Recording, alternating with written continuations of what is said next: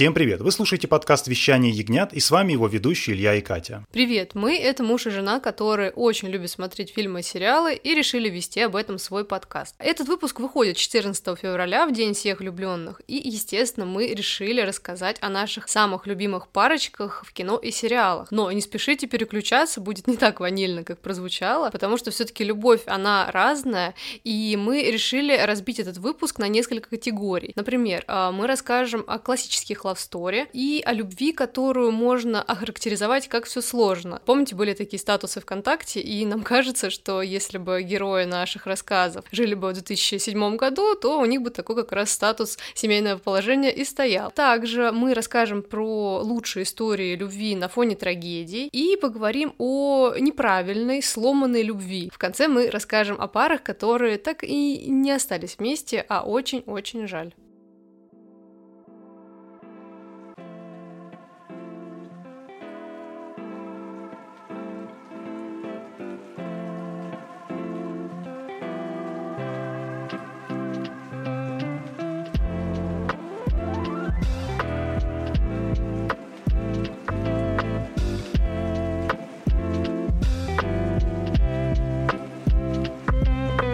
На наш подкаст можно подписаться на любой платформе, на которой вы нас слушаете, то есть в любом месте, где вам удобно. Если вы нас слушаете на Яндекс Музыке, нажимаете на сердечко и никогда больше не пропустите ни один из наших выпусков. Если вы слушаете нас, например, на Ютубе, то там можно очень оперативно написать комментарий, поставить лайк, это тоже очень поможет нашему подкасту. А еще у нас есть Boosty, и конкретно в этом выпуске мы расскажем там о довольно неожиданных рекомендациях. Например, там будет один российский сериал, о котором, как мне кажется, не знает вообще никто никто, кроме нас и наших самых близких друзей и знакомых, потому что мы всем прожужжали уши о нем и, в общем, хотим о нем тоже поговорить. И нет, это не слово пацана. И это не слово пацана, потому что, сери... потому что выпуск-то все еще про любовь, и это, это важно, это действительно будет сконцентрированный выпуск об этой теме, поэтому тоже переходите, подписывайтесь и... Ссылка будет в описании под этим выпуском. Так, давай перейдем уже непосредственно к нашему выпуску и к первой, самой, наверное, простой категории – классическая история любви. Я, естественно, хотел рассказать, и не знаю, знаю, может быть, это супер какая-то ванильная рекомендация, а Катя, мне кажется, обещала во вступлении, что ванили тут не будет, но я просто не могу, когда я вспоминаю историю любви, если меня просят порекомендовать хоть какой-нибудь один фильм, да, вот про любовь, это реально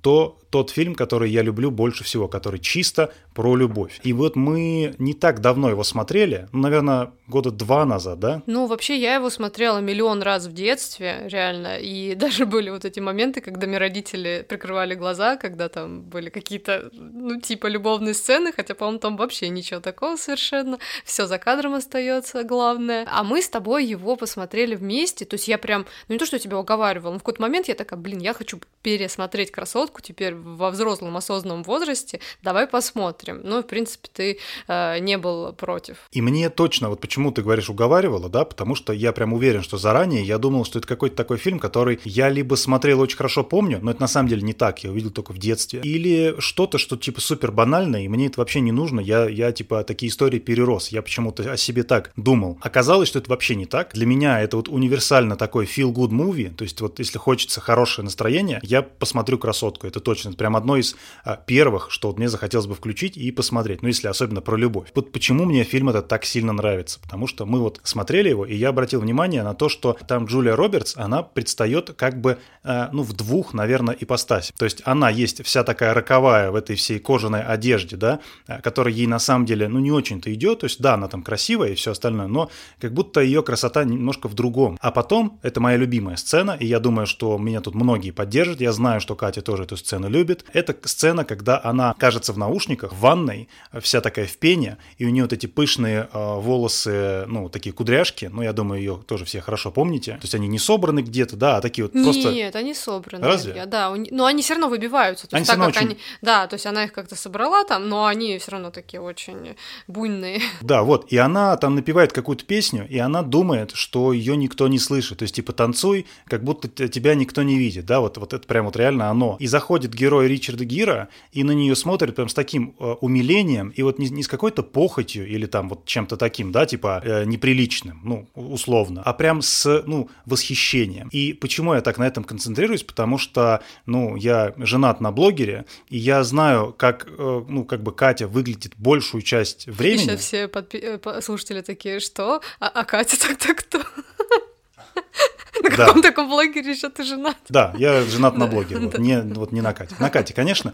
Вот, и я знаю, как она выглядит большую часть времени. Ну, то есть мы с ней проводим, типа, очень много времени вместе. Мы работаем оба из дома. И то есть... Э, там, вместе делаем подкаст. Да, и то есть ты самые какие-то обычные вещи, ты их никак не скроешь. Ты видишь, как человек выглядит, когда он там работает, еще что-то. Одно из моих любимых занятий – это снять какую-нибудь ужасную фотографию, да, вот сам, в самом неприглядном виде. Я вот, ну, реально это люблю. А с другой стороны, есть другая Катя, которая там в запрещенных сетях появляется, в незапрещенных, ну, в общем, так или иначе, то есть она там, конечно, как-то меняется, у нее меняется голос, а, меняется лицо очень сильно, вот, меня это прям первое время очень сильно удивляло, сейчас я уже давно привык. И тут я вижу отражение в этом фильме вот того же самого, то есть он сначала видел, ну, практически пластиковую куклу, да, проститутку всю в коже, вот я уже повторяю про это, единственное, что запомнил, в короткой юбке, вот, а потом он видит ее живой, обычной девчонкой, и как будто в этот момент он в нее влюбляется, а не в их там ночь первую за деньги. Ну, мне просто кажется, что он практически сразу увидел в ней э, вот эту какую-то э, непосредственность такую детскую, не знаю, банально, наверное, звучит, но он, она его сразу очаровала, то есть, э, несмотря на ее вот этот супер секси наряд, он все равно, мне кажется, в ней практически сразу разглядел вот что-то очень такое милое, поэтому я бы так вот с тобой не согласилась, что он... Но эта сцена потом, когда он с утра видит ее в этой ванной случайно, она, наверное, подкрепляет просто как бы его чувства. И вот размышляя, когда я думал, что я вообще скажу об этом фильме, я вот подумал, что сегодня, в 2024 году, мне кажется, такой фильм выйти просто не мог бы. Вот, по абсолютно многим причинам, но первое и самое главное, это после всей этой, ну там, так называемой новой этики и мету движения и всего остального, я даже на эту тему решил немножко поискать что-то, и есть э, интервью с Джулией Робертс, уже, ну, какое-то относительно недавнее, ему там несколько лет этим словам. И да, она сама так и говорит, что, наверное, сегодняшний вот ценз он бы не пережил, и не знаю, хорошо это или плохо, но это вот так, по крайней мере, по ее мнению. Вот. И, ну, мне не кажется, что фильм ретроспективно стал хуже. Вот. Мне, мне так не кажется. Ну, как будто он не, не такой уж прям сексистский, прям уж очень-очень. Вот так я, наверное, не считаю а, все-таки. Но мне просто кажется, что здесь а, она-то его не использует, да, то есть это просто так получается, что, ну, он может, да, ей дать эти блага, да, то есть она-то их не пытается из него там вытрясти, то есть это не про это, то есть это просто такие обстоятельства. Ну и что она виновата в этом, что она просто нашла богатого мужчину. То есть, ну, даже... что сейчас же такое тоже, ну, вполне себе может быть. Короче, вот подытоживая, это прям абсолютно точно тот фильм, единственный, если нужно выбрать, я выберу «Красотку». А у тебя какой фильм? У меня выбор, наверное, не такой, не знаю, классический. Я хотела, я не знаю почему, но вот э, у меня такое решение, желание рассказать о Шреке. Скорее, о первой его части, да, ну, в принципе, обо всех. Нравится он мне много чем, но сейчас я хочу сконцентрироваться все таки на вот этой основной истории любви и сказать сказать про то, что мультик этот совсем не детский, и не детский он не только потому, что в нем есть всякие шутки, которые, ну, практически на грани, и точно для взрослых, но еще и потому, что в нем на самом деле есть, э, поднимаются, ну, крутые, глубокие темы взаимоотношений там и какого-то внутреннего там становления личности огров. Именно сама история их любви, э, чем она вот интересна, если так подумать. На первый взгляд, да, это о том, что они э, любят друг друга, несмотря на то, какие они есть. Ну, просто они принимают себя как огры и любят друг друга. Но э, я вот э, немножечко что-то покопалась, почитала какие-то психологические разборчики и нашла такую интересную тему, что, по сути, и Шрек, и Фиона, они такие надломленные персонажи, которые как бы не уверены в себе, не любят себя, потому что они огры и чудовища.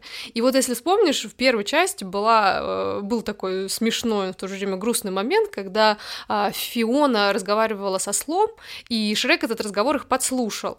И Фиона говорила, что э, как можно полюбить такого монстра? Смотрись хорошенько. Можно ли полюбить столь ужасного монстра? Принцесса и уродство несовместимы. Я не могу остаться со Шреком. И Фиона говорила о себе, что она не чувствует, что она достойна любви Шрека. А Шрек, естественно, услышав это вырвано э, из контекста, он подумал, что, естественно, она говорит о нем, что как можно полюбить такого монстра, как он. Ну, это классическая вот это в любой э, такой э, романтической комедии ну, да, за 15 да, минут да, до да. конца фильма нужно поссорить героев, а потом их опять подружить. Это классика, да, классический move. Да, классика, но вот каким бы он ни казался таким избитым, все-таки, э, то есть они в себе не уверены, и они считают, что они не заслуживают там любви друг друга, да, ну и вообще чьей-либо. И по сути, еще прочитала забавно, что осел выступает таким психологом, который просто, ну, как бы в итоге-то он это Шреку. Э, рассказывает, да, и объясняет, что, come on, ты не так понял, в общем, соберись, она тебя любит, ты ее любишь, все, давайте. Я сейчас показала из этого известного мема собаками Шибаину. А, вот. И это вроде так э, просто, но так мило и трогательно. И на самом деле, когда ты просто смотришь, ты не особо на этом концентрируешься. А когда вот так вот э, чуть-чуть э, копнешь, что-то узнаешь, что мне кажется, это прям сильная история в плане того, что ну, многие люди так могут себя чувствовать и боятся вот посмотреть там, не знаю, дальше собственного носа и понять, что это ты в себе зарылся, да, ты в себе там не уверен и считаешь, что ты не заслужишь никакой любви, но на самом деле это все не так, и ты можешь это преодолеть, ну, если просто как-то из своей корлупки попытаешься выбраться.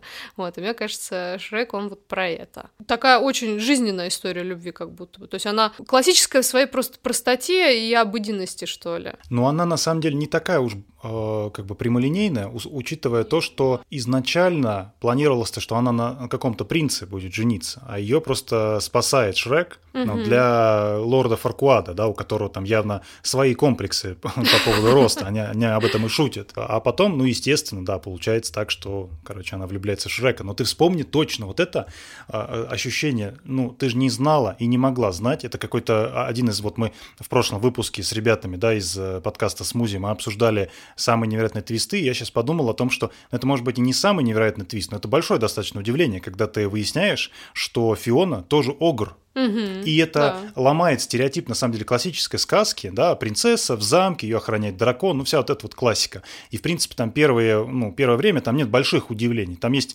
да, такой типа Шрек, какой-то необычный герой, действительно, для того времени он был супер необычный, но все остальное укладывалось в обычную, как бы в банальную, прямую, простую формулу. А, но потом, бум, и она оказывается огр, и это абсолютно угу. был шок.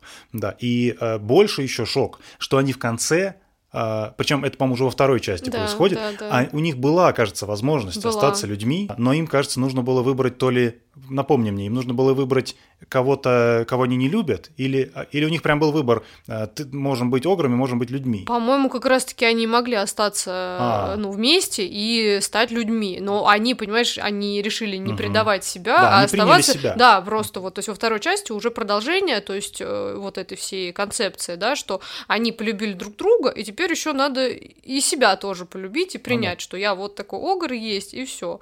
Э, ну, плюс там еще поддержка родителей, она тоже тоже во второй части э, подоспела.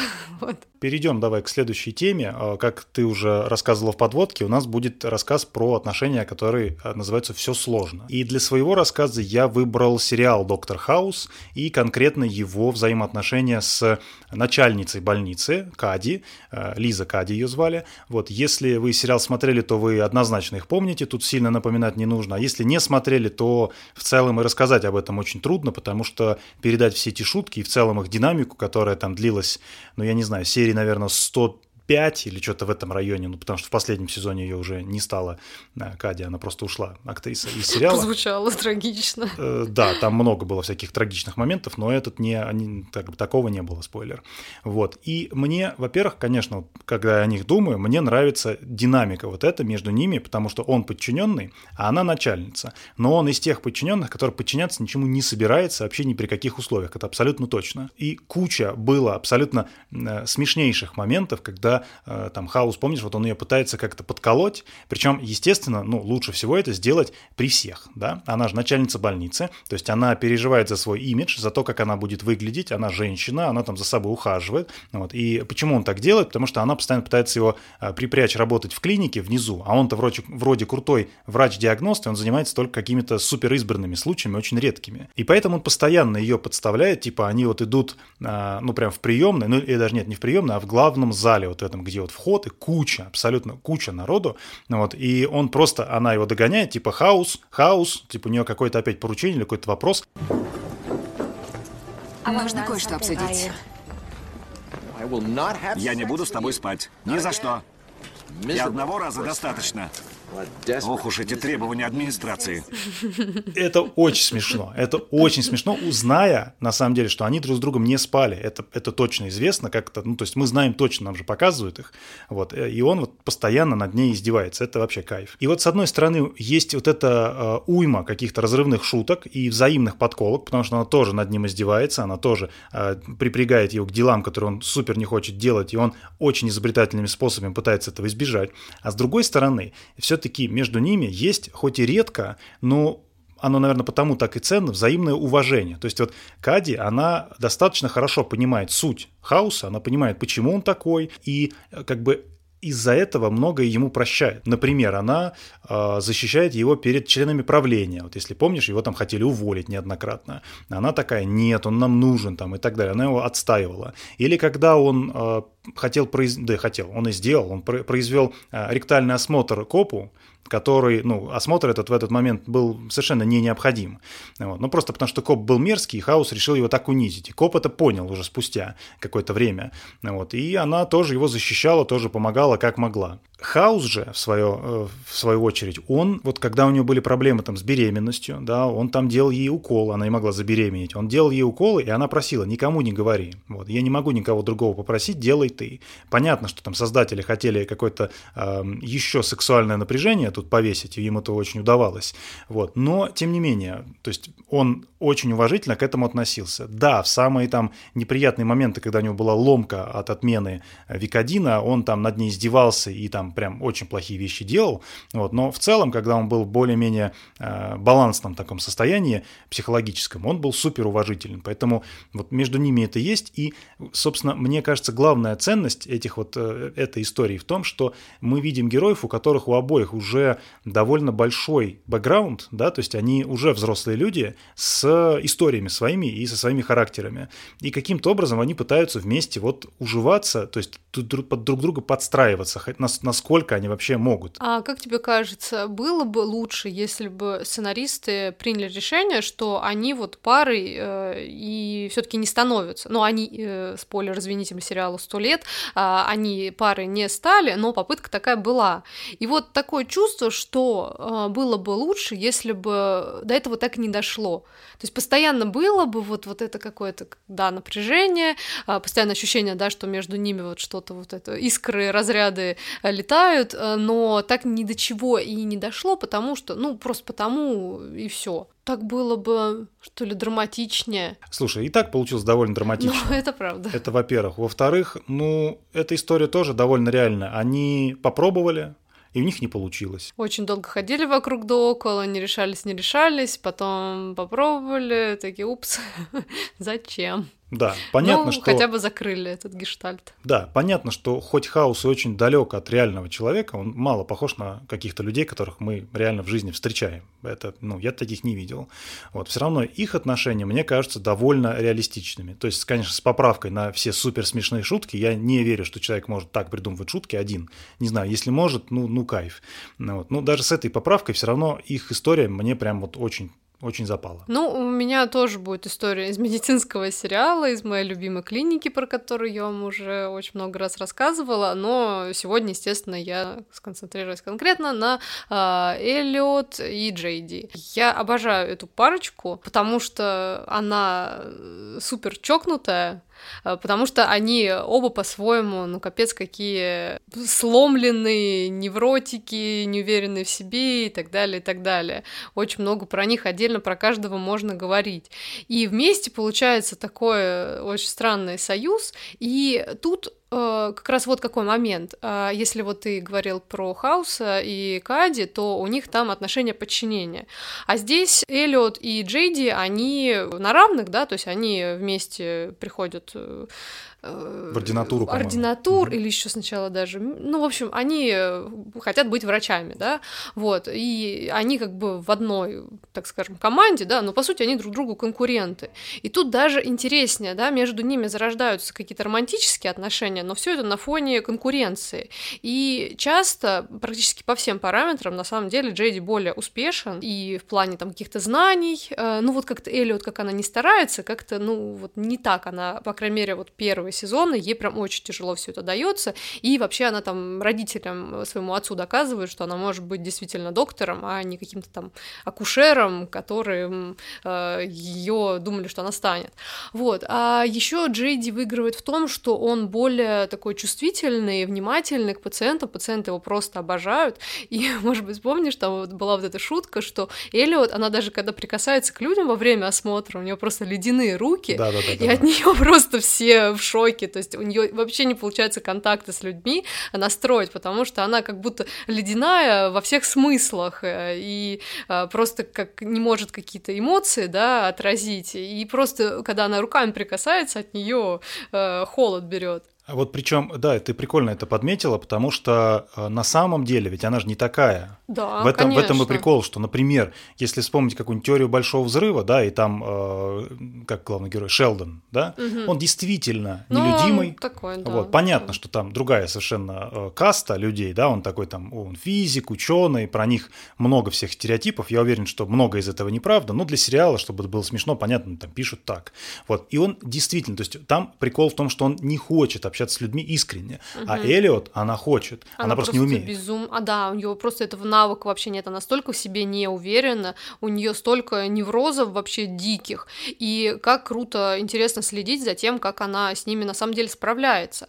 И вот я сейчас э, готовюсь к этому выпуску, ну я, наверное, пару лет не пересматривала, а уже пора бы, потому что я делаю это регулярно. И вот я сейчас для себя поняла, а, вот анализируя это, а, в чем вообще их проблема, почему все эти сезоны, то есть они, в отличие от э, Карла, Карла и Терка, не могли быть э, такой стабильной, нормальной Карла и парой. терка.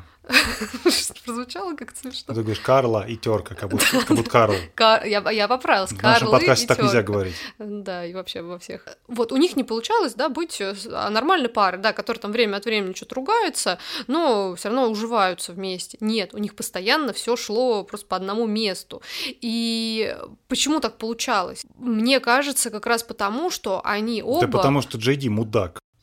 Ну, слушай, ну его...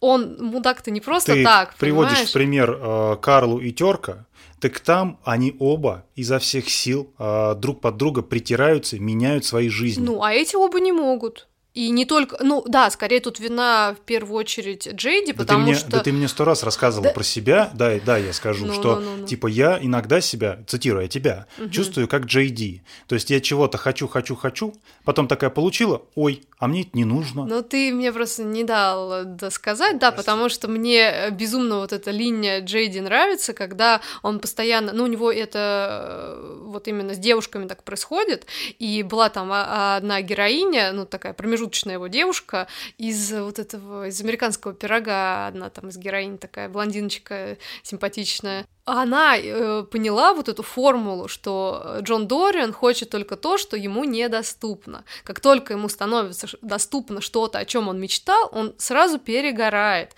И в этом и состоит, собственно, его незрелость. И поэтому до самого конца они с Эллиот не могут быть вместе. Он рушит ее отношения там с другими парнями просто совершенно ужасным образом. После этого ее бросает, добившись. Какие там вообще просто эмоциональные качели между ними происходят. Я вот говорю, что э, там э, We Won't Break э, Рэйчел и Росса, но это просто там курит в сторонке, то есть это вообще совершенно не того порядка драма. Полностью А, согласен. да, там все, ну так очень, ну в общем, Ты меня понял? Надеюсь, что слушатели тоже Не, поймут. ну в «Друзьях» они уходят на этот брейк, и по большому счету до десятого сезона они особо больше уже не встречаются. Ну, да, А, вот, да. и поэтому они только в последней серии это все происходит, и как-то и все. Там, ну, со- совершенно на другом фокус в «Друзьях», да. у- А здесь да, все здесь гораздо это более постоянно все вокруг да. этого крутится, и то есть они э, пытаются выстраивать какие-то другие отношения. Эллиот пытается, да, а, но он все равно, он абсолютный мудак, но он мудак, как бы этому есть а, основ- обоснование, да, что он просто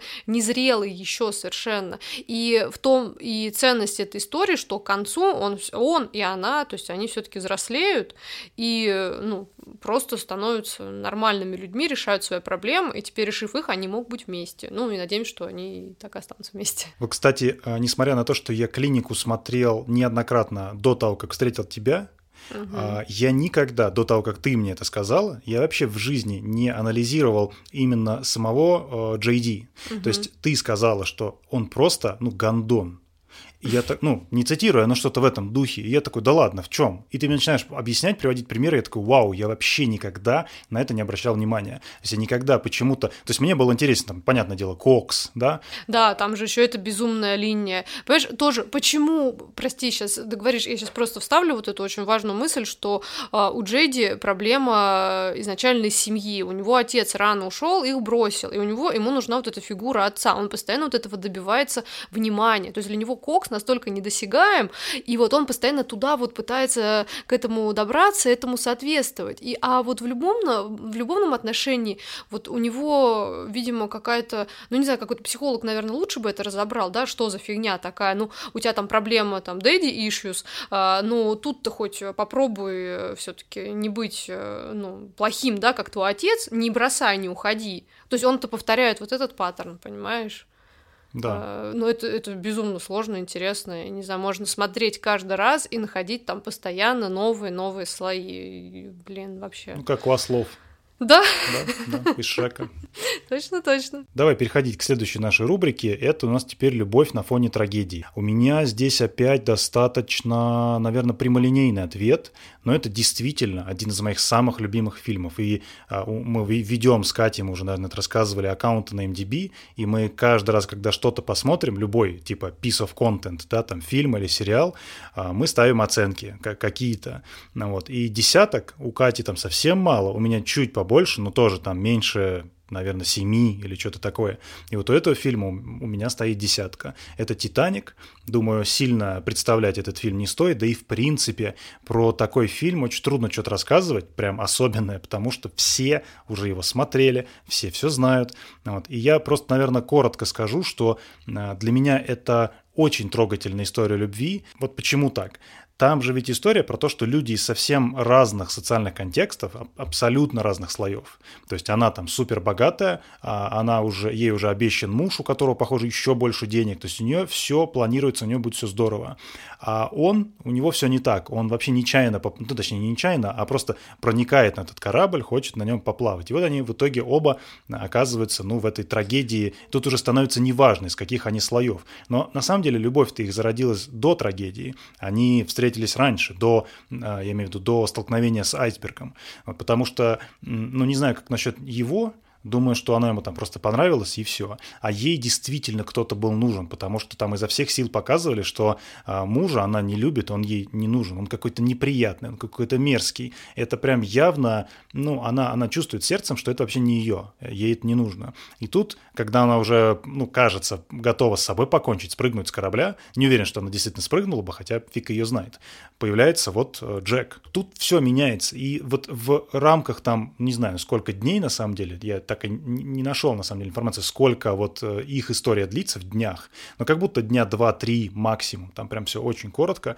они переживают безумные, э, безумную историю, ну, я думаю, все эти все яркие сами сцены помните, для меня это э, танец, потому что там, если, был, если помните, был такой параллельный монтаж, то есть показывали э, вечеринку для высших слоев, вот, и там все такое какое-то, ну, не настоящее. И, значит, вечеринка для условно низших слоев, для низших палуб, и там люди пляшут, им реально весело. Да, в принципе, наверное, и все, что я хотел сказать. Вот. э, Грустно, наверное, что она не захотела подвинуться, это, это прям обидно. Вот. Ну, не захотела, не захотела. Я, вот, наверное, еще что вспоминаю. Она же, муж-то ее ведь тоже выжил. И, в принципе, она же могла к нему вернуться, и у нее было бы, была бы понятная судьба. То есть э, у него все еще остались деньги, ничего не случилось, он выжил, у него все в порядке. Просто покажись, скажи, я тебя люблю, он это схавает, несмотря на то, что он знает, да, что она там была с ним, он простит. Я вот уверен, что он простит. Ну, тут вопрос э, в ней уже, да, она вкусила вот этот вкус свободы, э, и она уже не хочет опять вот да, э, да. под То те условия ее, прогибаться. Ее этот опыт, он ее абсолютно да, изменил. он для нее супер ценный был. А, Не, э, не вполне помню, э, были ли у нее по итогу какая-то семья, наверное, были какие-то дети. По-моему, да. Да? Или это были наверное. какие-то исследователи?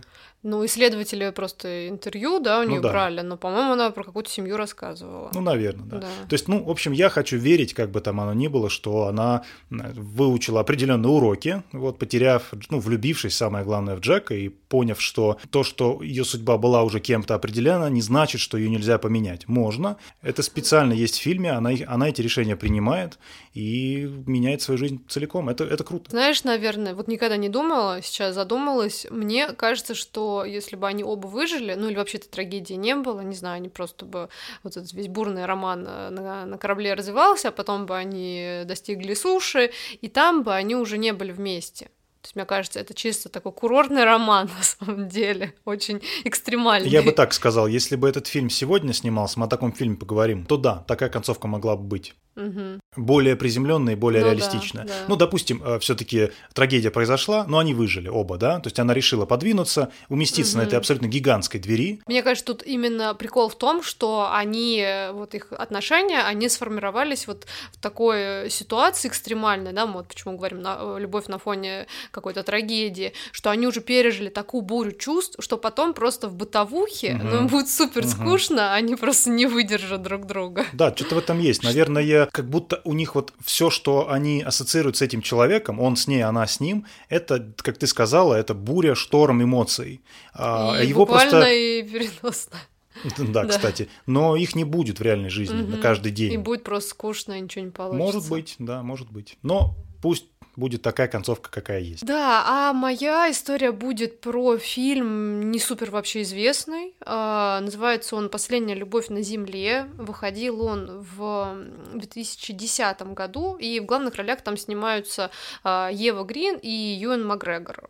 По-моему, очень красивая парочка. Если бы они э, вместе, эти актеры были, это прям была бы супер пара. С Евой Грин есть столько гифок и нарезок. Боже мой. но она очень красивая. И Юн Макгрегор тоже очень даже ничего. В общем, человечество охватывает э, очень странная пандемия, эпидемия. Ну, в общем, в аннотации написано эпидемия. а там уж как ее назвать. Видишь, э, мы слишком, к сожалению, теперь хорошо разбираемся. что такое эпидемия. Поэтому мне кажется, что все-таки это больше пандемия, потому что прям, по-моему, все под нее попали. И суть такая, что постепенно а, люди, человечество, да, теряет чувство за чувством. То есть сначала это, я порядок точно не помню, но там обоняние, осязание, слух, ну, Вкус.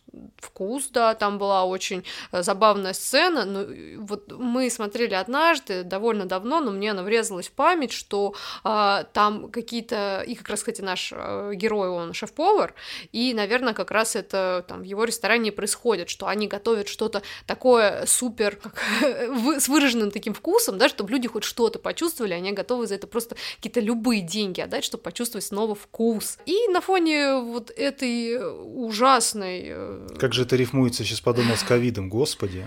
ну, как бы... Вкус и обоняние, это, если да. ты помнишь, а, кажется, они теряют эти чувства первыми. Первыми, Ну, потому да. что они самые условно неважные, без них можно Мгм. жить, можно Но ну, тяжело грустно, да, да. тяжело жить там без зрения и без слуха, вот, но без этих, ну, в принципе, можно жить, и многие на себе это испытали вот в пандемии. Слава богу, не пошло дальше, как в этом фильме. То есть потом ты уже оказываешься в полной темноте, не способен ничего почувствовать, пощупать. э, Это, это жесть. Я, я, когда это смотрела, мне это, я не хочу реально пересматривать фильм, потому что он меня берет в ужас просто. То есть это не какие-то там инопланетяне прилетели непонятные. Это просто э, то, что тебе понятно, то, что у тебя есть всю жизнь, ну, в том или ином составе, да, как. Ужасная шутка, простите. А, но ты это теряешь и просто ну, не можешь существовать. Ну и на фоне всего развивается красивая история любви шеф-повара и эпидемиолога, которого играет э, Ева Грин. Значит, эпидемия. Да. Вот. Не а, пандемиолог же. И я нашла вот такую интересную мысль, что получается, что э, вот в этой их реальности ощущать вкус жизни вообще все сложнее и сложнее. И что уж там говорить про такое чувство, как любовь, да, очень сложное.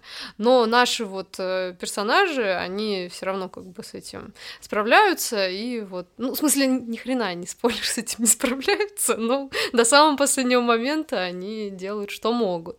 Вот, ужасный вообще страшный фильм. Давай напомним Да. название, вдруг там кто-то Да, пропустил. «Последняя любовь на земле» 2010 года, вот, очень рекомендую, но имейте в виду, разрывает вообще сердечко, и музыка там такая, от которой ее Илья иногда, когда включает, он вам уже рассказывал, что он любит слушать всякие саундтреки к фильмам, а у меня э, просто, я не могу слушать, я, я его прошу сразу выключать, потому что она рвет душу, это очень-очень сильно.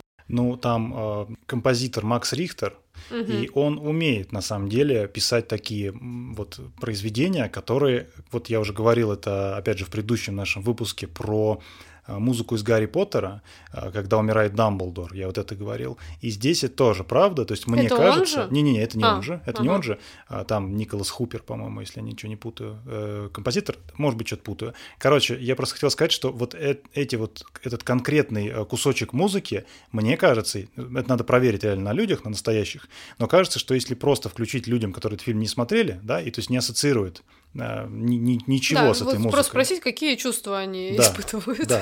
Вот, ну, мне кажется, что если человек как бы будет ему не на пофиг, то есть его сесть вот в наушниках посадить, а, ну и, наверное, из комнаты выйти, чтобы он спокойно мог с этой музыкой побыть, я думаю, ну, как минимум в мурашках он точно окажется под конец. Она там, типа, две с половиной минуты, я если вот не а, забуду и не Может, поленюсь... кусочек ставим, да. Э, ну, кусочек Ну, нельзя, к сожалению, вставлять, но я обязательно тегну, э, ну, ссылочку оставлю на YouTube на эту музыку. Вот, и прям кому интересно, зайдите, послушайте, мне кажется, кайфанете, если сами не слышали. А этот Макс Рихтер еще и писал музыку для одного из наших да, любимых Да. сериалов «Оставленные», и там тоже, но она совершенно Да. потрясающая. Причем э, часто даже разнообразная, даже местами есть веселая музыка. Вот. Но в основном она супер трагичная, просто безумно трагичная, и сериал там весь надрыв- надрывный. Вот. Ну, в общем, композитор классный, и лично я с ним прям вайблюсь очень сильно. Ну, э, как, когда выясняешь, что тебе нравится из разных э, там произведений, да, из фильмов, сериалов музыка, а потом ты понимаешь, что это все написано одним и тем же человеком. Ну, что-то это, наверное, означает. Либо он просто пишет что-то супер универсальное, либо, ну, просто мне оно прям вот в самое сердечко западает. А насчет фильма я с Катей полностью согласен. Да, мы его смотрели один раз, и, конечно, мало ли чего там можно... э, Вдруг мы там посмотрели, впечатлились, сейчас, сейчас он не понравился бы, но что-то не так не кажется, потому что это супер какая-то оригинальная идея, я больше этого не видел ни после, ни до, ни разу нигде, а, что странно. Хотя не удивлюсь, что выяснится, что это какой-нибудь ремейк какого-нибудь корейского фильма, как это очень часто бывает. Ну, короче, фильм офигенный, да, и он там не сильно длинный, вот, поэтому, в принципе, на 14 февраля, мне кажется, можно посмотреть, идея. да или в любой другой день. Да. Мы переходим к нашей следующей категории, которая называется «Нездоровые отношения». Да, я это называю fuck and broken. Окей. Да, а, значит, я решил совершенно внезапно для себя самого даже рассказать про фильм Вики Кристина Барселона, который мы не так давно смотрели, какую-то пятницу, мне кажется, с бутылкой вина мы сели и посмотрели фильм. Почему внезапно? Потому что я вообще не очень люблю Вуди Аллена, и вместе с этим я смотрел какое-то критически большое количество фильмов Вуди Аллена. То есть я каждый раз знаю прекрасно, что я сажусь смотреть фильм Вуди Аллена, я его посмотрю, и он точно меня выветрится из головы. Ну вот так не случилось с матчпоинтом. Мне этот фильм очень нравится. А, Среди кучи всего, что мне не нравится. Нравится мне, наверное, еще «Полночь в Париже». Классный фильм, тоже про любовь, но вот не про него я почему-то решил рассказать. А, ну потому что у нас категория, категория сломанные, да. И поэтому вот Вики Кристина Барселона. А Для тех, кто этот фильм не смотрел, я просто коротко напомню о чем, потому что а, тут трудно говорить, не, не- не пересказав хоть, хоть коротенечко сюжет. А, значит, у нас есть э, герой Хавьера Бардема, зовут его Хуан Антонио. И он такой, ну, супер горячий мужик. И приезжают две девушки из Америки, кажется, да, собственно, Вики и, видимо, Кристина приезжают в Барселону, я так понимаю. А, да, и он этот Хуан Антонио, находит, ну, независимо а, друг от друга, то есть он их там выцепляет, так получается, а, по отдельности, находит к ним обеим подход, потому что не помню, кто из них кто, Вики, а кто Кристина. Ну, в общем, Я там есть. да, помню ну там есть совершенно. Скарлетт Йоханссон и другая актриса, чье имя. А, Ребекка Холл. И, в общем, Хавьер Бардем находит подход к ним обеим. То есть, каким-то образом а, э, Ребекка Холл, у которой вообще есть парень, вот, она все равно поддается его чарам. А, ну, а про Скарлетт Йоханссон говорить нечего, она сразу же проваливается вот в эту магию Бардема. И вроде как такая простая история, то есть вот там две подруги, э, им нравится один и тот же мужик, и должна какая-то вот здесь вот динамика происходить. Я совершенно не ожидал, не знал, что в какой-то момент появится бывшая жена этого, ну, собственно, Хуана Антонио, которую играет, ну, мне кажется, одна из самых красивых женщин вообще на планете из актрис, как минимум, это Пенелопа Круз. И она совершенно, ну, достаточно привычно, мне кажется, для нее амплуа, она совершенно чокнутая, просто слетевшая с катушек. Она постоянно им манипулирует, то есть она говорит, я с собой покончу, мне очень плохо, и она не то чтобы просит прям активно а, быть опять с ним, потому что они там, по-моему, в разводе, вот, но понятно, что он бросить ее не может, то что, ну, типа, если он бросит все, она с собой покончит, ей вот так вот настолько ужасно. И вот у них постоянные безумные скандалы, в какой-то момент вообще случается так, что они начинают жить втроем, то есть Хавьер Бардем, Пенелопа Круз и Скарлетт Йоханссон, Вау, вот это там просто э, уровень э, температуры поднялся. да, то есть, э, ну, неплохо он устроился, надо сказать. Неплохо. Да, но генера- героиня Пенелопа Круз, э, как это ее звали-то, я забыл, Мария Елена ее звали, она... Обязательно должны быть двойные им- имена для такого, для драматизма, что? Может быть, да, может быть. Вот. Короче, она делает все, чтобы в итоге героиню Йоханссон выдавить и выдавливает. И, в общем, блин, Ну, слушай, а мне кажется, наоборот, они э, сначала она так делала, а потом а, у них какая-то появилась вот такой тройничок, которым вроде все были довольны, и сама Кристина, да, путаем, кто из них, в общем, э, героиня Йоханссон, она решила, что все-таки как-то тут это все не очень круто, я хочу жить дальше нормальной жизнью, каникулы закончились, мне надо уезжать.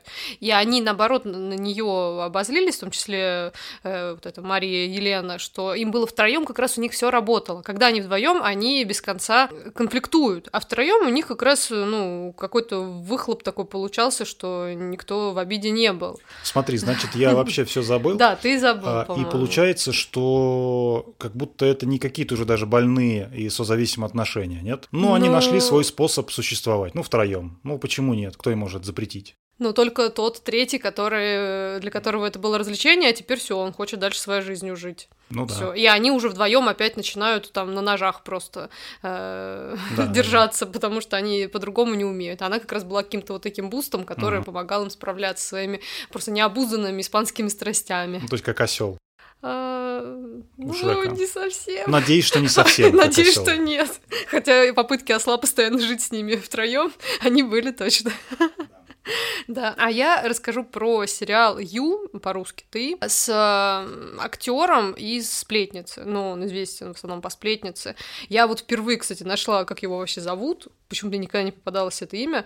А, Пен Бэджли. Блин, как-то супер странно звучит, не знаю. И сериал этот про чувака, который э, книжный, в общем, менеджер в книжном магазине, а, и он такой, знаете, на первый взгляд, просто очень такая романтичная душа, которая готова влюбиться просто с первого взгляда и в эту любовь, ну, прям во все тяжкие. Провалиться полностью, Провалиться да. полностью, да. И это так сначала нам кажется, но потом мы понимаем, что э, этот чувак, он э, психопат, э, маньяк, это не любовь, а, А просто какая-то одержимость. На каком моменте я это поняла? Ну, сейчас мне э, сложно вспомнить. Я не- Тогда, не тогда я помню. скажу. А, я- В первой же серии? Да, в первой же серии момент, когда он следует за девушкой, которая ему нравится, и стоит, по-моему, около ее дома у окна.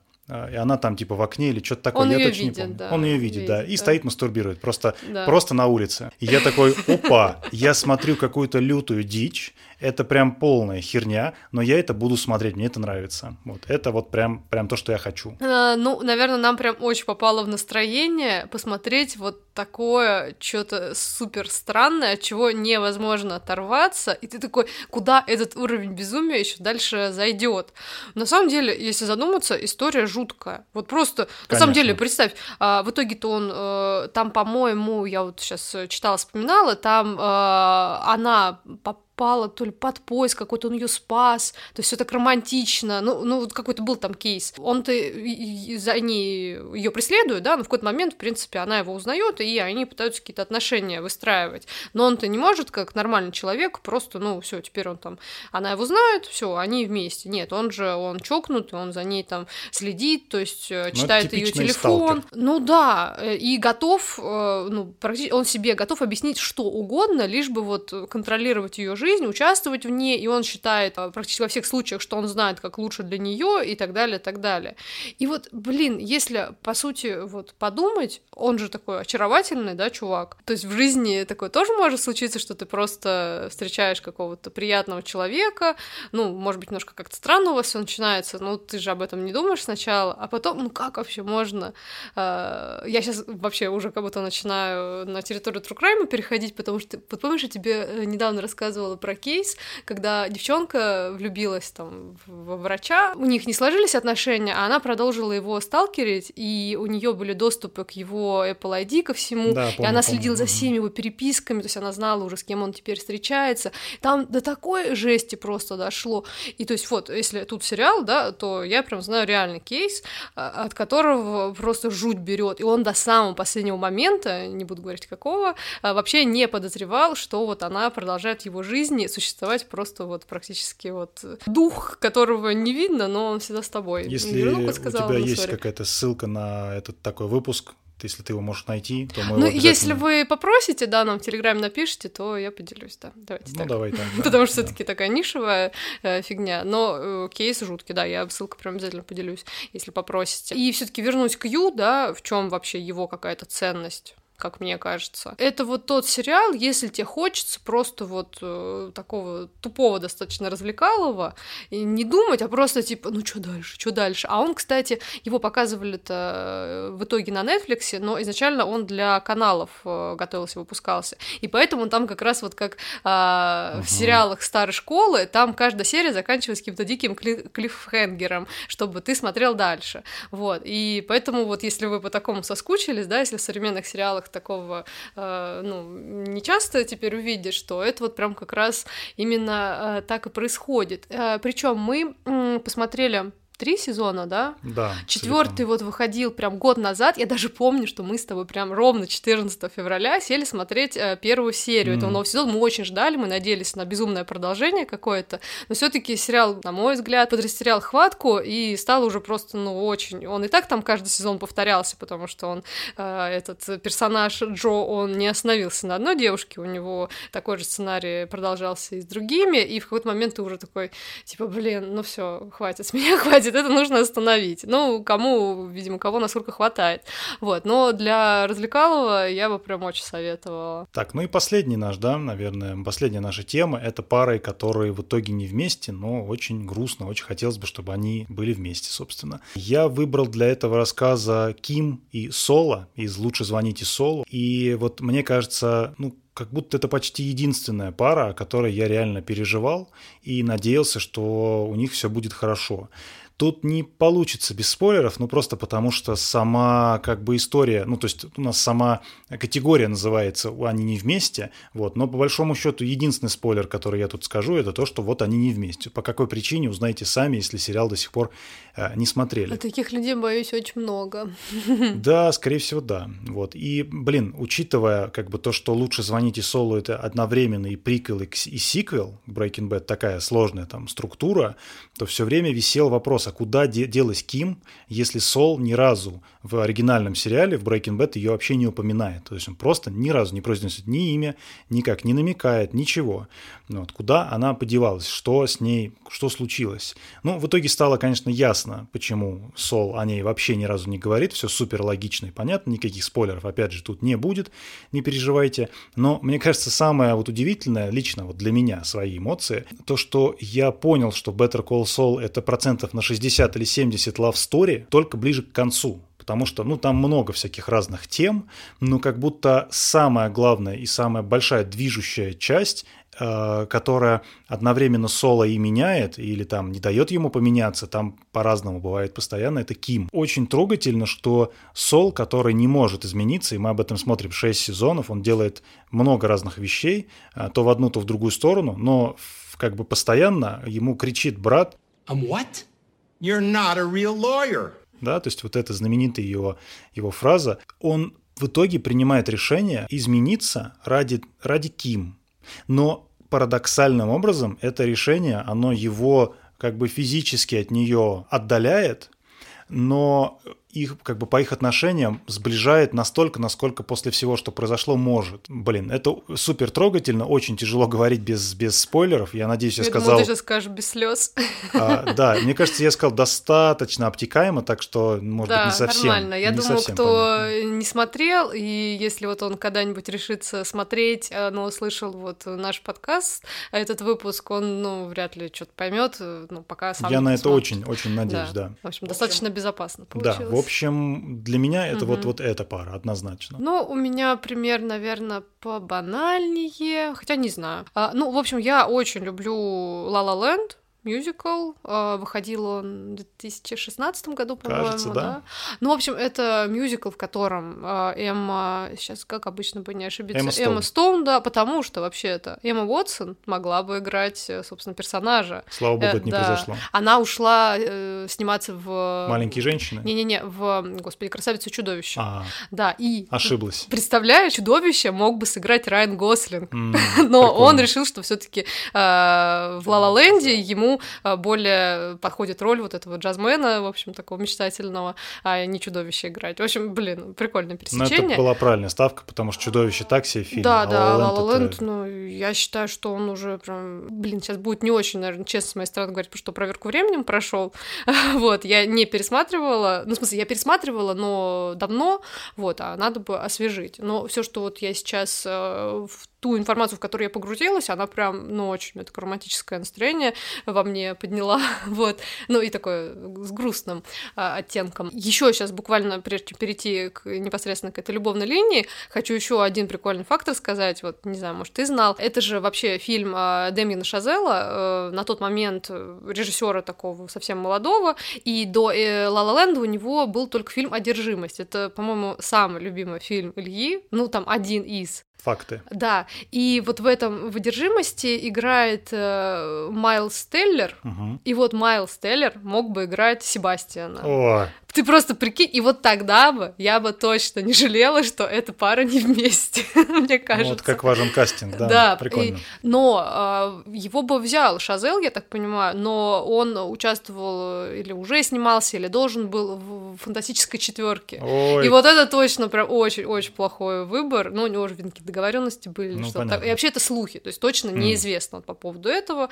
Но вот если бы так было, блин, ну это был бы вообще, было бы вообще не то, потому что, ну, Гослинг, ну, вообще офигенный. а я вообще не могу представить Майлса Теллера в роли, вот, ну, который, которую Мгм. исполнил тут Гослинг. Типа он, Гослинг же он здесь и милый, и там с какими-то своими приколами, а Теллер, он такой, мне кажется, он гораздо более простой, прямолинейный. Вот я, не знаю, было бы очень, на самом деле, интересно где-то в параллельной вселенной Ну да. безопасной посмотреть. Да. А, типа посмотреть, как оно вышло. М, вышло вот так, прикольно. Было бы, было бы прикольно такой эксперимент поставить. Ну, это как всегда, знаешь, типа, никогда не знаешь, как оно служи- сложилось бы. А теперь про саму историю, э, вот чем она кажется мне интересной. Двое встречаются, и там у каждого те или иные амбиции есть, да, и они как бы на самом деле друг другу помогают, там каждый по-разному. Если вспомнить, то, например, персонаж э, Эммы Стоун э, хочет быть актрисой, она, в принципе, готова на любые роли, а, а вот персонаж Гослинга, его зовут Себастьян, он ей говорит, нет, ты там достойна лучшего, будь там более избирательна, там, в общем, и так далее. А она наоборот, он весь такой в звездах, типа, ну, в смысле, в мечтаниях, да, он хочет быть вот таким классическим каким-то джазменом, вот, а она говорит, да come on, давай, типа, играй там в каком-нибудь поп-группе, группе, да, и типа там деньги зарабатывай. И, короче, они друг другу, э, друг друга как-то балансируют, да, и если сначала это как бы идет хорошо, то потом они не понимают, как с этим справляться, и на фоне этого возникают проблемы, что они, по сути, меняются местами, и в какой-то момент э, мы как раз вот, к сожалению, ну или к счастью, к счастью скорее, мы не знаем, что именно между ними произошло, но проходит время, и мы видим, что они не вместе. И, с одной стороны, это как-то очень грустно, да, то есть очень-очень красивая история любви, э, просто какая-то сказочная. Ну, там были такие сцены вот в этом планетарии, когда они там ну, буквально просто э, парили от любви. В этом есть какое-то свое очарование, что в их жизни был этот период, а потом как бы, ну, наступила вот обычная жизнь. И тут они, испытав э, этот опыт, они должны жить дальше, ну, каждый своими жизнями. И это вообще нормально. Именно поэтому в конце нам показывают, что спустя сколько-то там лет пять они видят друг друга случайно, пересекаются глазами, и они друг другу улыбаются. И это такая улыбка, ну, благодарная, как бы, да, мы пошли там своими путями, Ой, но... меня мурашками обдало, потому что я подумал про свой рассказ про Соло и про... Да, да, я поняла. Да, про, про Ой, я пальцы. тоже в мурашках, честно. Я, я сейчас все это э, читала, вспоминала, и вот, вот эта сцена, когда, господи, какая же она грустная, но одновременно с этим вот какая-то красивая, и что они, как бы, да, мы не вместе, хотя нам вроде бы было хорошо, но мы пошли дальше своими там путями, и вот, вот так. Грустно, но... Ты про свое, понятно. Better Call Saul. Илья, ты путаешь, мне- портишь мне все. А Нет, это просто очень похоже. Похоже, видишь, прикольно у нас Да, переплелось. прикольно. То есть там тоже два ну, взрослых человека, они все друг про друга и про себя знают, уже наконец они все поняли. Да, Э, тут ну именно вот про это. Так, ну мне кажется, мы все обсудили. А, Надеюсь, что вам было интересно. Спасибо вам большое за прослушивание. Мы с Катей отправляемся в нашу Бусти секцию, поэтому всем, кому интересно послушать нас еще, тоже про любовь, пожалуйста, э, проходите за нами. Там мы обсудим еще много всего интересного. Да, и вы можете, например, писать в наш телеграм-канал, там будет, как обычно, пост, посвященный конкретному выпуску, и делиться своими самыми любимыми парочками и историями про любовь из сериалов и кино. Ну, или писать про те, о которых рассказали мы, и говорить, что думаете вы. Нам будет очень интересно с вами пообщаться. Да, а с вами были Катя и Илья, вещание Ягнят. Всем до встречи и всем прекрасного прекрасного дня влюбленных. Да, всем пока. Пока.